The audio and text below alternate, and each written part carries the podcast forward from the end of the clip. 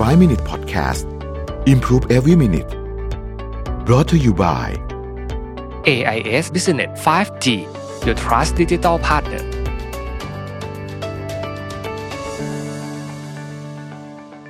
5 minutes 99 problems นะครับคำถามวันนี้คือรู้สึกเหนื่อยมากๆ คล้ายจะเบิร์นเอาควรจะเริ่มจัดการตัวเองยังไงดีนะครับ จริง ๆ เนื่องจากคำถามมาในช่วงโควิดด้วยเนี่ยผมว่ามันอาจจะรวมหลาย ๆ ประเด็นเข้าไปด้วยกันนะครับ มันเหนื่อยด้วยเครียดด้วยจากไอ้โควิด ด้วยแล้วก็อาจจะเป็นงานด้วยส่วนหนึ่งเนี่ยนะผมว่าอันดับแรกก็ต้องมาหาสาเหตุก่อนครับว่าไอ้ที่ความรู้สึกเหนื่อยเหนื่อยเหมือนจะเบิร์นเอาเนี่ยจริงๆแล้วต้นเหตุมาจากอะไร หรือมันมาจากหลายอย่างรวมกันนะฮะหลายครั้งเนี่ยมันเกิดขึ้นจากการเปลี่ยนวิธีการใช้ชีวิตของในช่วงนั้น เช่นนอนน้อยลง อะไรแบบนี้เป็นต้นเนี่ยนะครับ เพราะว่าเรา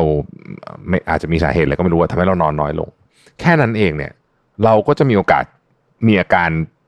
เหนื่อยแบบจะเบิร์นเอาได้ แต่มันไม่ได้มาจากงาน มันมาจากเพราะว่าเรานอนน้อยนะซึ่งมันก็ทำให้อารมณ์ไม่ดีทำให้เครียดทำให้อะไรไปหมด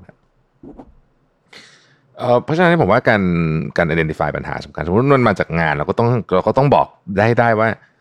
ที่เรารู้สึกเหนื่อยเหนื่อยเนี่ยมันเหนื่อยยังไง มันเหนื่อยเพราะว่ามันงานมันเยอะ หรือมันเหนื่อยเพราะว่ามันหันไปทางไหนก็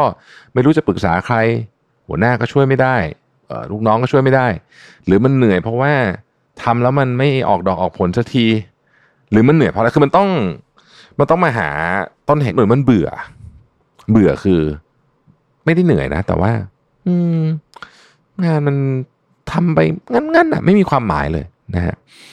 รู้สึกมันทำไปวันๆอะไรแบบเนี้ยนะอาจจะบางคนถึงขั้นว่าสมัยก่อนเคยชอบงานนี้ แต่ทำไปสักพักก็ไม่ชอบแล้วอะไรเงี้ยคือมันมีสาเหตุที่หลากหลายมาก การค้นหาสาเหตุให้เจอ เราจะแก้ปัญหาได้ตรงจุดนะฮะคือถ้าเกิดว่า เรามีปัญหาอย่างหนึ่งเราไปแก้อย่างหนึ่งเช่นสมมติว่าเรารู้สึกเบื่องานมาก แต่จริงมันไม่ได้เบื่อแบบนั้น แต่มันมาจากการที่ร่างกายเราอ่อนแอเพราะเรานอนน้อยเนี่ยแล้วเราดันเวลาออกเพราะเราคิดว่าเราไม่ชอบงาน แต่จริงมันมาจากสาเหตุเรื่องการนอนน้อยเนี่ย มันก็ก็แก้ไม่จบครับไปที่อื่นก็จะมีปัญหานี้ หรือกลับกันสมมติว่าเราบอกว่า เราเบื่องานมากๆแต่จริงเราไม่ได้เบื่องาน เราเบื่อ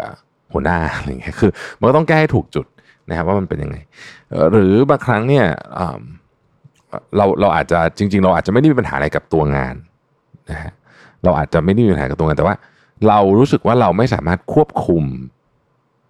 วิธีการหรือว่าตารางการทำงานของเราได้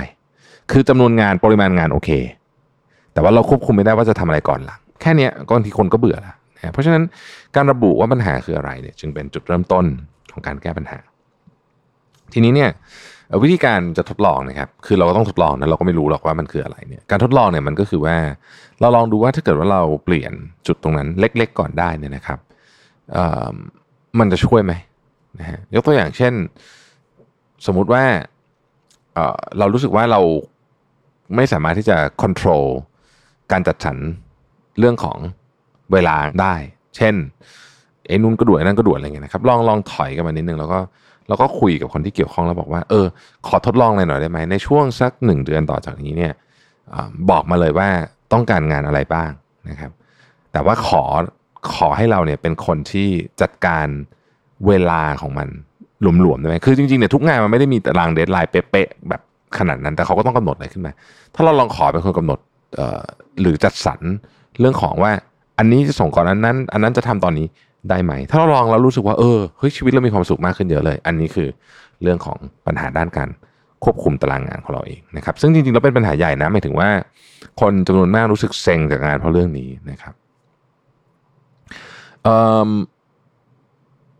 บางทีเนี่ยบางทีเนี่ยนะครับ พอเราค่อยๆลองไปเรื่อยๆเนี่ย บางทีเรา เราลองเพื่อจะจะค้นหาปัญหา แต่นอกจากเราจะรู้ด้วยว่าปัญหาคืออะไรเนี่ยบางทีเราไปเจอของงานใหม่ที่เราชอบด้วยนะพอเปลี่ยนวิธีการทำงานปุ๊บเนี่ยหลายครั้งเราไปเจอว่าเฮ้ยงานนี้เราชอบนะฮะเช่น พอเราได้เปลี่ยนกระบวนการการทำงานแล้วเราได้ไปทำงานที่มันคุยคนน้อยลงโฟกัสมากขึ้นเราพบว่าเอ้ยจริงๆเราเนี่ยเราเป็นคนชอบทำอะไรแบบ ยาวๆโดยที่ไม่มีใครมาพูดกับเราเลยอย่างเงี้ยนะฮะอันนี้ก็จะเป็นจุดเริ่มต้นก็ได้ที่ทำให้เราอาจจะเปลี่ยนไปทำงานอย่างอื่น หรือว่าลองเปลี่ยนรูปแบบการทำงานดู อย่างไรก็ดีเนี่ยเบิร์นเอาท์เนี่ยเป็นของจริง นะครับหมายถึงว่า มันเป็นอาการที่เกิดขึ้นจริง ถ้ามันเกิดขึ้นแล้วเนี่ยแก้ไขยากมาก เพราะฉะนั้นควรต้องหาสาเหตุแต่เนิ่นๆเนี่ยจะดีที่สุดนะครับ ขอบคุณที่ติดตาม 5 minutes นะครับ สวัสดีครับ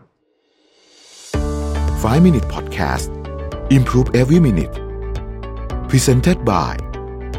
AIS Business 5G